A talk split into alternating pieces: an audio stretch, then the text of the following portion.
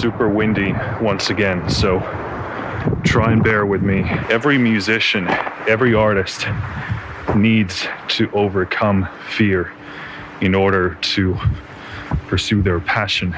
May that be in the area of songwriting or releasing your music, on sharing your music, marketing, uh, performing it to other people. And one of the most common things that I see is that people try and get rid of fear. I believe that fundamentally that concept is flawed. You don't get rid of your fear, you develop other traits that allow you to surpass fear.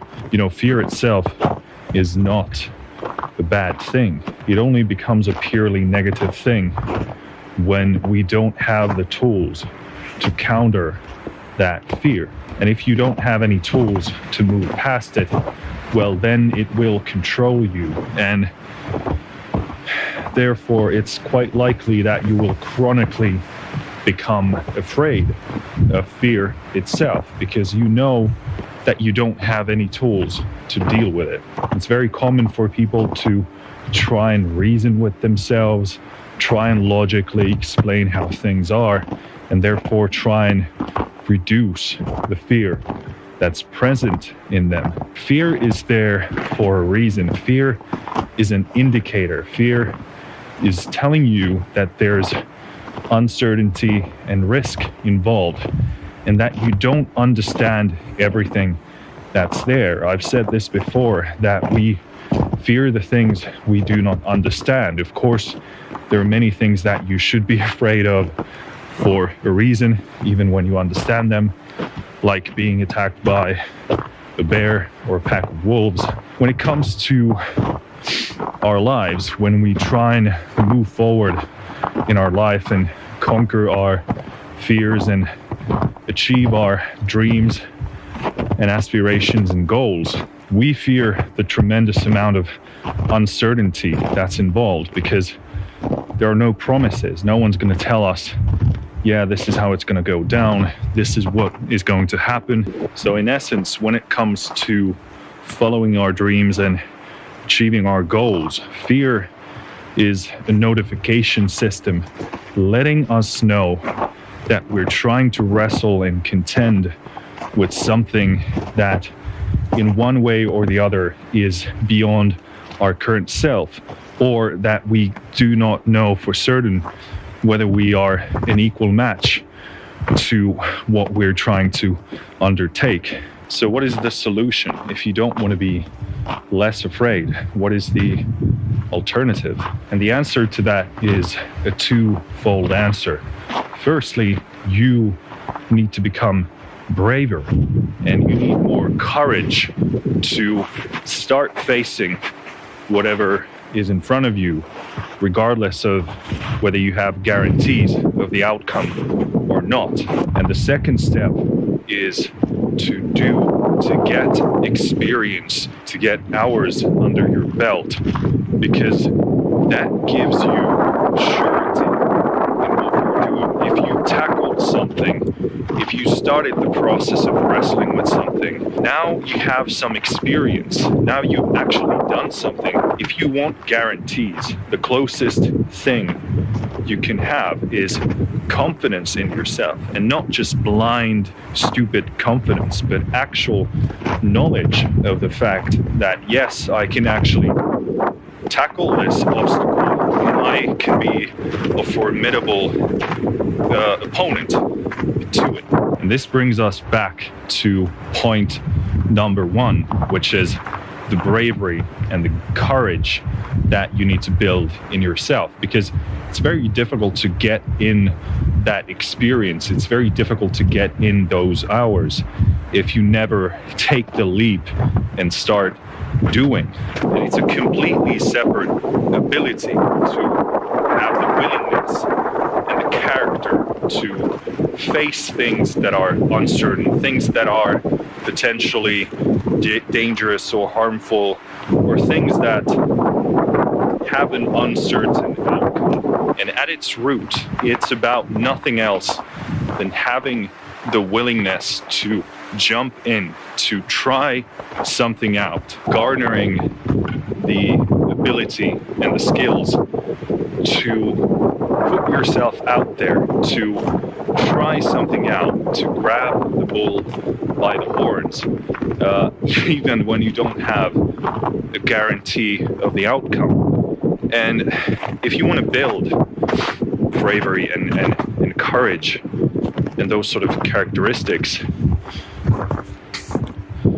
I think at the heart of that is the willingness to build yourself hierarchy of importance because when things get tough and when you face difficult situations, you have to ask yourself, why would I put myself in harm's way? Why would I take a risk?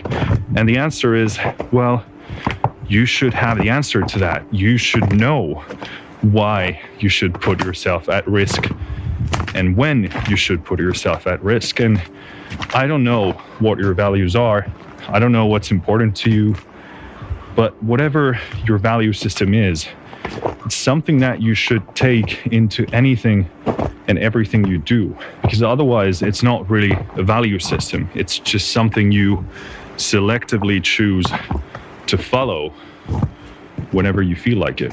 So you need to know what's important to you and hold that close to yourself so that when you face situations that are full of fear and doubt, now you have something to reference to, something that you've decided to be high on your list of importance. And hopefully, make this list when you are feeling good.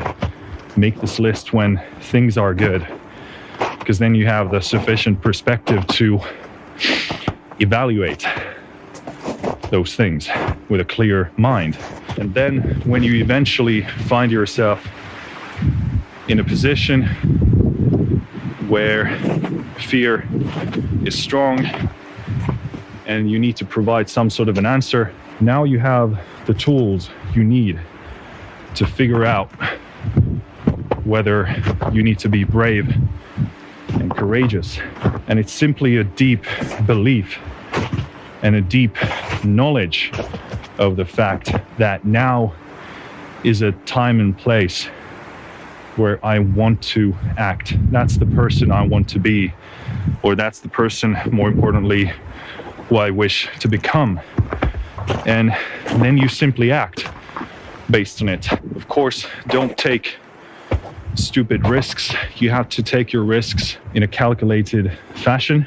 They need to be smart risks and risks that you know you can survive, even if they go sideways. So don't let fear define who you are. Don't let it define and dictate the course of your life. Fear doesn't go anywhere by ignoring it. And the worst thing is if you ignore it, it's only gonna grow bigger and stronger in the shadows. And I invite you not to do that because there's really no reason to it. I know it's very difficult to build up the courage and the bravery to jump in and start doing. And it's difficult and it's painful because change is always those things. It's always difficult and painful to some degree. But here's the thing I promise you that if you wait and allow that fear to control you for extended periods of time, it's going to be far more painful in the long run. The pain is going to be bigger and the duration that you're going to suffer it is going to be longer. So I don't want you to be in that sort of a position. And no matter what position you're in, it's always still better to confront it and start doing something about it. So, fear is a notification system letting you know that, hey, something's wrong here, something needs to be addressed, something is uncertain. And I think if you garner that for long enough, then it can ultimately become your friend. And it's like a friend who visits you and tells you the truth and you don't want to hear it and it hurts and it doesn't feel pleasant but you know that that friend is right. It's that kind of a buddy.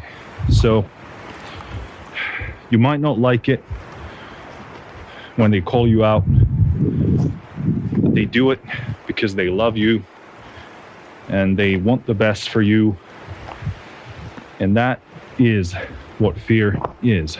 So don't ignore it. Don't try be less afraid because it will never happen. Fear only grows when you ignore it, when you choose to not confront it. And take small steps. You can be brave and courageous in a wide spectrum of ways.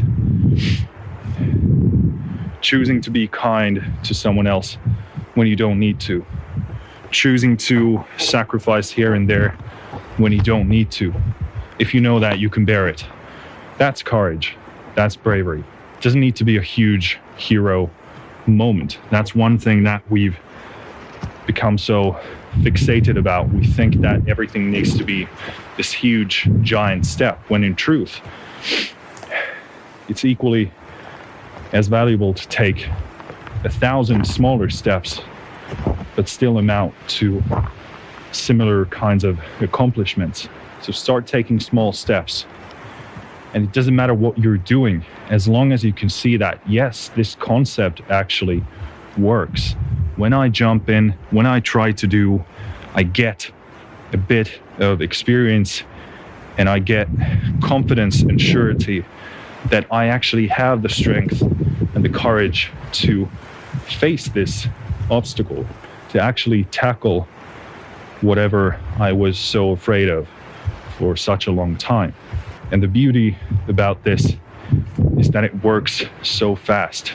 Oftentimes, the only thing you need is just a bit of confidence, a bit of surety by your own definition that you can tackle whatever is in front of you. The only way you're going to gain control over the fear is by knowing yourself, you yourself, no one else, that you can tackle whatever you're facing. It's not going to come from the outside. Don't wait for an old wise man to come to you and give you words of surety and comfort and confidence. That might help for a bit, but it's not going to last. The only thing that lasts is what you know to be true for yourself through your own experiences and through your own actions.